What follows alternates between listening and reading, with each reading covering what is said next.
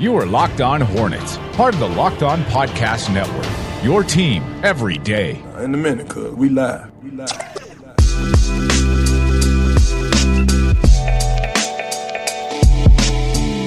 Welcome to the Locked On Hornets podcast. I'm Walker Mail. No Doug Branson and no Nada Edwards today. Doug had to work. We suspended Nada. Nada's gone for the week because he riled up Charlotte Hornets Twitter last night. So we've punished him. He's gone for the week, and we'll see when he comes back on. But he riled up Hornets Twitter last night in a way that only Nada can. He was great at it, and he was great at it last night. No Doug Branson and no not Edwards, but we'll see when they come back. We'll figure out when those guys come back at some point this week. It's going to be hit or miss, but uh, just going to be me for today. You can just check us out all on Twitter at Walker Mail. You can check out Nada on Twitter if you want to at Nada the Scribe and at Doug Branson LOH. Find the show handle on most social media platforms at Locked On Hornets. So the weekend it was kind of rough for the Charlotte Hornets. They did not look good, certainly defensively against the Utah Jazz and the New Orleans Pelicans. We'll recap those games. We will get into the Nick Batum discussion, only logging 14 minutes against the New Orleans Pelicans on Sunday. So we will get into that discussion about Nick Batum and just what's going on with him. We'll also get into some of the injuries that have occurred this weekend. Marvin Williams, Cody Zeller, both those guys going down. Let's get into that here pretty quickly. Uh, you look at what the Charlotte Hornets did again. They dropped both of their games. And against each opponent, against the Pelicans and the Jazz, they both gave up 119 points to their opposing offenses. They scored 111 against the Jazz. They scored 109, coming back from what really was a 20 point deficit pretty late in that game to bring that within 10. So 119 to 109 against the Pelicans, 119 to 111 against the Jazz. And defense both nights were not very good at all. And you saw against the New Orleans Pelicans, it was a play that happened in transition where Marvin Williams was trying to do whatever he could to stop a fast break from happening. He got his shoulder injured, and it looks like he's going to be out. He was out for the remainder of that game, and we got that prognosis pretty quickly as soon as that injury happened, and he was off the court. And we'll see. No word yet. It doesn't look like he's going to play, but uh, we don't know for sure whether Marvin is going to be going on Wednesday. The good news is there are a couple of days to go, but it begs the question just what Marvin Williams' impact is on the court and what he means to that team. Now, you look at what he did offensively,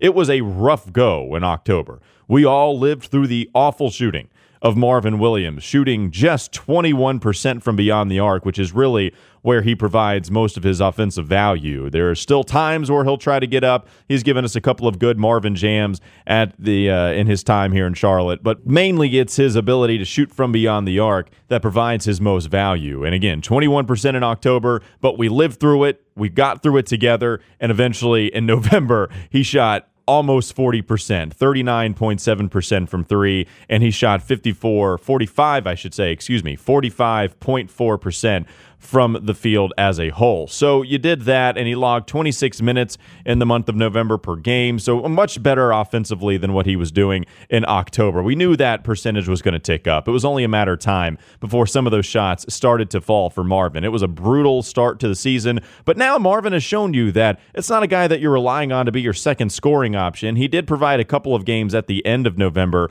where he gave you 20, 16, and then 15 in that game against Utah before he got injured pretty early on against New Orleans. So he'd actually had kind of of a good run shooting the basketball. He logged 36 minutes in that loss to the Atlanta Hawks. He logged only 22 in that win, but it was by 14 points. So he didn't close out that game. But I think if, if Marvin's gone for a little while, you know my love for Marvin. I have an affinity. I think I have affinity for Marvin. I think he helps this team out quite a bit. And on the defensive side, I think organizationally, you hear it all the time from Rick Bonnell, and, and I, I agree with it that organizationally, you hear Marvin constantly chattering. If you're able to hear him mic'd up on the court all that much, that Marvin's the guy whose voice you can hear, I feel like, more than anybody else's.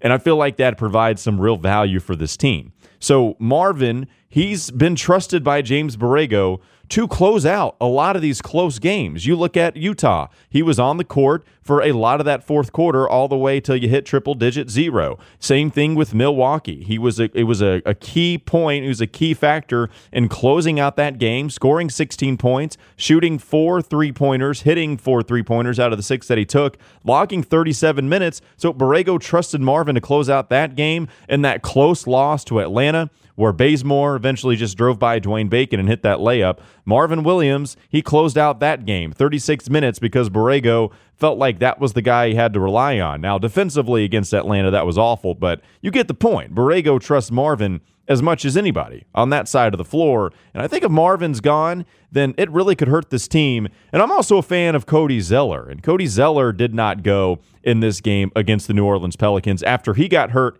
in that game against Utah. And so you wonder just how the matchup would have been with Cody Zeller in there on Anthony Davis rather than Frank Kaminsky. Kaminsky did great on the offensive end, 19 points. And even there were a couple of times where Frank actually played pretty solid defense on Anthony Davis. There was a couple of star shots that Davis hit where you're not going to stop that with a lot of great defenders in the league. But you wonder just how much of a difference Cody Zeller would have made in that game against the New Orleans Pelicans. So, with both guys, kind of key components to your front court, both guys that start, by the way, where Borrego has no problem switching up all of his lineups and being a mad scientist experimenting with whatever lineup he wants to put out there. There is a method to it, as Rick Bonnell just wrote in an article that he had posted here recently with the Charlotte Observer. But the starters have all stayed the same until Cody Zeller got hurt and you had to go into a different direction.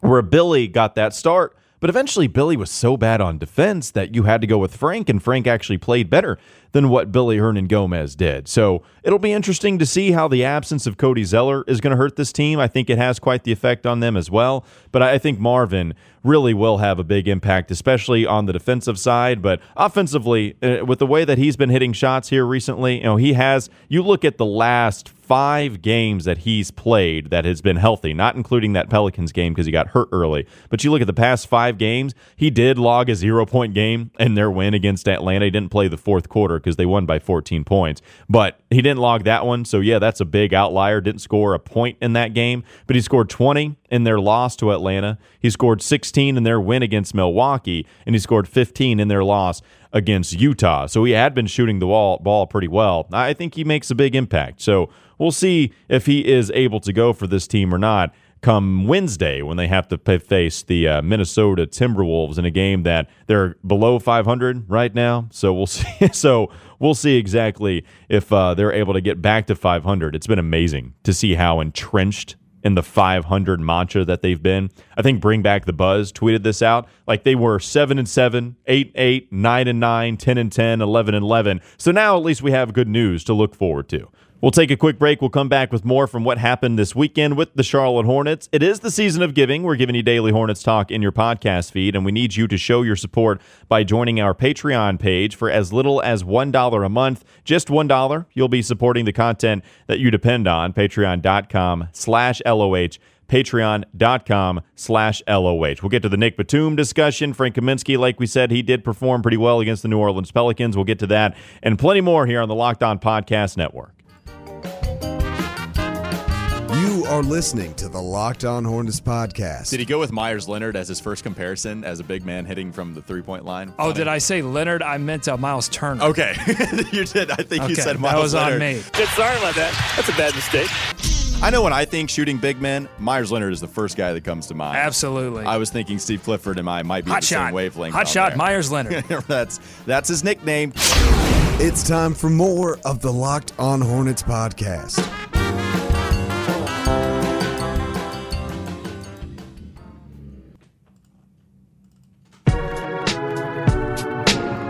Welcome back to the Locked On Hornets podcast. It's Walker Mail. Give a shout out to the Gitomer.com studios in Uptown Charlotte. We're coming to you live from the Essex Home Studios in Charlotte. Thanks to 730 The Game, ESPN Charlotte. Using their facilities as we record this podcast. But again, we do give a shout out to the Gitomer.com studios in Uptown Charlotte. If you're in sales and need help, visit Gitomer.com today to learn how they can help you do the one thing that you want to do, and that's make more sales. How about Frank Kaminsky against that Pelicans team, though? Didn't lead to a victory, but we got to see some good things from Frank. You heard Eric Collins on the broadcast discuss his familiarity with Anthony Davis, both around the same age, except Anthony Davis as a phenom, a freshman at Kentucky, left after one year and winning the national championship alongside your Michael Kidd Gilchrist. But Anthony Davis coming out of te- coming out of college very quickly. Frank Kaminsky staying all four years at Wisconsin and becoming a legend up there in Madison and getting to the college basketball championship before eventually they would fall to Duke, Jahlil Okafor, Tyus Jones, and all those guys. But both of these guys familiar. They're both coming from the Chicago area. So Eric Collins, good job letting us know that how familiar they are with each other. And how about Frank actually doing some good things against AD? I mentioned it in the first segment, but there was one time where Frank just put Anthony Davis on low key skates going down to the goal, doing the up and under, bamboozling AD. It was imp- it was impressive to see what Frank was able to do. 19 points for Frank. I think named the Sprite Player of the Game by the Hornets broadcast, and I don't even have any problem with it. I think Frank Kaminsky gave you some very good minutes against the Pelicans. wasn't his fault that they did not come out victorious in that game against New Orleans. So now you see Frank, ever since Billy went down with that injury, you know, we all kind of at least looked at the possibility of Frank getting some minutes when Billy went down. He did. He was able to get some double digit points, I think 10, 12, 10 again. There was a time in Thanksgiving, around Thanksgiving, I think in that area, where maybe he played a couple games and he disappeared a little bit. But resurrection once again for Frank Kaminsky. And I think you're cool with this. Like you're fine with Frank getting this many minutes per game. You know, it's it's I think he's been averaging about 13, 12 and a half per game since he's started to get back in the rotation. And if if you get this Frank Kaminsky for that amount of time, maybe there are the off nights where he doesn't get you a point and maybe he just gets you four or five, but you know, everybody has off nights and at least it's not to the impact that it used to have when Steve Clifford had to rely on Frank to be that backup four for when Marvin had to get a breather.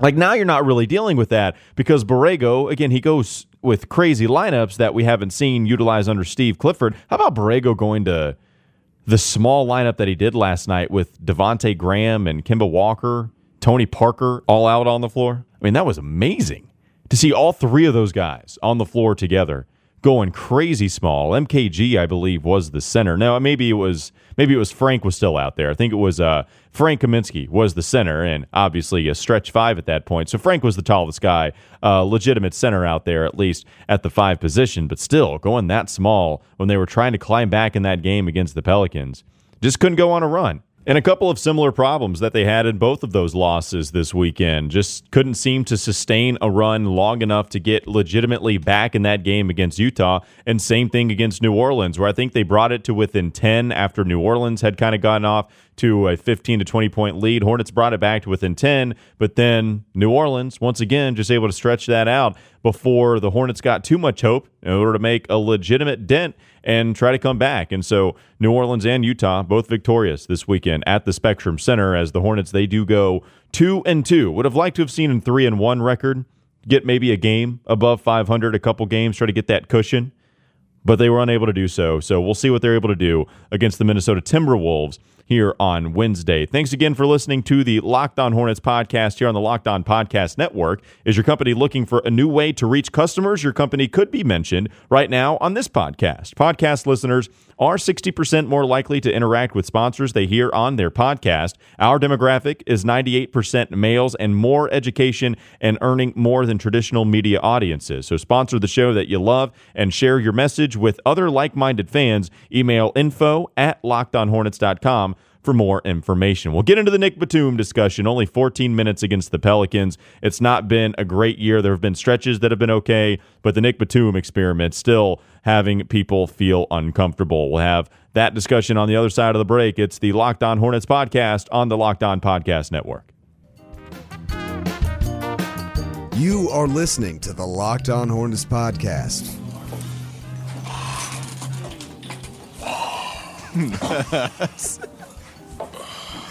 Now, here's the funny part. I was listening to this to prepping for the show, and um, my wife walks in and was like, "What are you Yeah. listening Right to?" That's a little scary Cool. if, if you don't have the context. If you walk in and you start hearing that, Yeah. that's Darth Vader. I didn't have pants on. That didn't help either.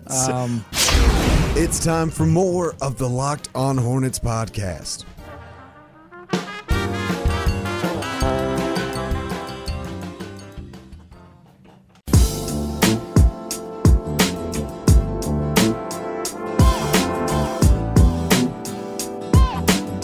Welcome back to the Locked On Hornets podcast. Man, Miles Bridges looked good last night. Playing against that Pelicans team, doing a good job of hitting a couple of threes that were contested. The sick pass off the backboard from Malik Monk to Miles Bridges, that was a fun play. It's always fun to see those guys link up. Malik Monk throw the oop to Miles Bridges. We haven't seen it a whole lot because Malik Monk actually not getting too many minutes here recently. James Borrego saying that Malik Monk needs to play more consistent on both ends of the floor, specifically on the defensive side of the floor. Sound familiar, right? Like we saw this from Steve Clifford, who grew so impatient with Malik Monk, who tried, at least at the beginning of the season, to give him the minutes, just like Borrego did. It's just Malik Monk. I, I'm worried about Malik. Like, I want Malik to be so good. I want, I'm pull for him probably as much as any other Hornet on this roster. But you see the last three games logging eight minutes against that win against the Hawks, six minutes against the Utah Jazz, 10 minutes against the New Orleans Pelicans. And that's he's not logging many at all. He's averaging at about what? Nine, eight minutes per game? Eight minutes, I guess, per game the last three games combined. And he's made only one field goal in each of those. And he's gotten his shots up in those few minutes. Got two up against Atlanta, but he got four up against Utah. He got five up against New Orleans. Hasn't hit a three in any of those games. You look overall in the season, shooting 30 shooting 32% from three and shooting 37% from the field. I want Malik Monk to do so much better, but right now it's just been a funk, and, and you can hopefully hopefully see him develop into a nice player. But right now, just the, the, the if if you're not going to play defense, if you're not going to be at least any kind of competent on defense, then it's going to be tough to go out there and shoot 36, 37% from the field and have the coach still play you. You know, Borrego said it. He needs consistent play on both ends of the floor, especially on defense. With those shooting numbers, he's not even saying offense with the especially part attached to it. He's saying the defense is. It goes to show you maybe we need to, I, I don't know if you need to worry about Monk, but it, it's not off to a good start right now. But Miles Bridges, that's a guy that you certainly can feel good about. One guy that you don't feel good about, a lot of people don't feel good about at least, is Nick Batum. Nick Batum logging 14 minutes against this Pelicans team yesterday in a 119 109 loss to the Pelicans. Stat line two points, only had one turnover, which is good for Nick Batum. Three rebounds, one assist, 0 for 3 from the three point line with a god awful miss that he had earlier in that game, and just the one field goal made. So let's talk about Nick. Nick is getting paid $26 million a year on an accelerator where he's going to be locked in for two more years after this one. It's only right that we demand Nick Batum play better basketball. You have to hold him accountable for his contract. It's not his fault. It's never really the player's fault for getting the kind of money that they're getting, right? I mean, I would be, if I was an incompetent basketball player and I was getting way more than my value, I'd be cool with that. So we're not going to blame Nick for this, but you can certainly blame the team for giving him $26 million, and a lot of people have, and I am one of them. Like, Nick Batum is certainly not worth the contract. I don't think there's any arguing that. You can argue that anybody would have given them that $26 million at the beginning. I know there were links that Dallas wanted to pay him that money, and I think we knew that. I think we knew that Dallas would have been willing to pay him the 26 million or close to the max that Nick Batum eventually got here with Charlotte. We all know that he's not worth the contract, but I, have kind of grown numb to that specific discussion because it's so obvious. It's so obvious Nick Batum is not playing up to the value of his contract. So I wanted to have a discussion, at least at the beginning of the season, like what is the best thing for the Charlotte Hornets and what is best for Nick Batum for them and the fans to all coincide and at least say, look, we it, it's it's not that it's not right to hold him to his contract. I've just gotten numb to it. So what's the best way that the Hornets can utilize Nick Batum? It's always kind of left me scratching my head that Nick Batum needs to be more aggressive. You know, the narrative at the beginning of the season surrounding Nick Batum was that Nick needs to be more aggressive. That Nick needs to do the big things right. I remember Kemba had a great line saying Nick Batum's always done the little things right we need him to do the big things well. We need him to do the big things right. Like I'm I'm done with that. Like we don't need Nick Batum to do that anymore. No, this is what he is. He is not the second scoring option. He's not the second option in really any regard to a Charlotte Hornets basketball team or a team that looking to contend for some real success. He actually had a pretty nice stretch in the last half of the month of November. You look from November 19th, which was that win against the Boston Celtics, to the end of the month. He actually had a stretch that I'm pleased with from him. This is what I've grown to expect from him, and I'm fine with it. Where Nick, maybe didn't hit the, all that many threes, but he got 9, 11, 9, 14, 7, 13, and 6. Maybe you want the scoring to go up a little bit more, but he was efficient. I mean, you look at what he was shooting from the field in that stretch. He shot 30% against the Celtics, which wasn't good, but then he went 80%, 57, 62, 75, 50, 60. So that's that's efficient Nick Batum. He's not giving you a ton of offensive output. He's not giving you a ton of points, but it's efficient Nick Batum, and I had grown to be fine with that. One for seven against the Pelicans, logging 14 minutes. That's not good. I don't know how anybody can defend it. It's an awful performance from Nick Batum. I do think defensively he's actually been pretty good. There have been times, I think there were some times yesterday against New Orleans where I, I, saw him rotate and he did a good job of not letting somebody cut through the paint. Like I, I think Nick Batum has done a pretty good job on that end of the floor we can criticize Nick Batum for not living up to that contract all we want, and I agree with you. He's certainly not worth to that. But when he plays games like he did last night, like that becomes a whole new level of bashing Nick because he wasn't even playing up to a guy that's making $10 million a night. He wasn't playing up to that kind of value. And at the beginning of the season, I was as hard on Nick as anybody. You, look at October, it was a bad month in October for a lot of guys on this team. It was a bad start for Marvin. It was eventually bad for Malik. You know, Jeremy Lamb did not have a good October. But you look at Nick Batum in some regards, like there were just too many games where he wasn't playing up to the value of just a $10 million a year guy. You know, there was that early stretch in November, I should say, where he goes, there, there's one stretch where he goes five points, five points, 11, zero. I mean, that's that's not that's not good from Nick. Like you need more from him. But but where I'm to the point of if Nick Batum can just be your your third option, someone who can facilitate okay. No, I know the usage rate is down. I don't even mind that the usage rate is down. Like the facilitation is is the one thing that I think is valuable from him handling the ball, using Nick Batum. Like I don't think it's all that crazy relevant that the usage percent is down for Nick Batum. I'm just cool with him being the option that he is. Like I, I understand that he's not living up to the contract, but I'm cool with him being the option that he is. I think I have grown. I just want Nick Batum to be efficient. I don't want any more of these one for seven nights. I want the stretch that he had previous to that, where he's going four of seven, five of eight, three of four, four of eight, three of five. I, I know, I know you want more, but we're not going to get it. That's the Nick Batum I think we have to live with. Like that is the successful Nick Batum right now. Give you good defense, maybe hit you with a couple of assists, averaging three, maybe gives you three, four, five assists. He's averaging five rebounds, which is fine. And that's just what we're set here with. Nobody likes it. I don't like it. I don't like that the Charlotte Hornets are paying somebody that much money to give you those kind of numbers. But as long as he's efficient and as long as he's not hurting the basketball team a ton, then okay. Like this is, I still think he is a player that has to be in the rotation. I don't think we bench Nick Batum. I don't think we go to the effect where you're playing Miles Bridges 100% over him, where Nick Batum is just not a part of the rotation anymore. I don't think you get to the point where you pay him for or play him 14 minutes a night. If he plays bad, yeah, sit him. Fine. Let that be a 14 minute night for him. But if he's giving you the three of five, if he's doing that efficient stuff, he gives you a couple of assists, he rotates on defense.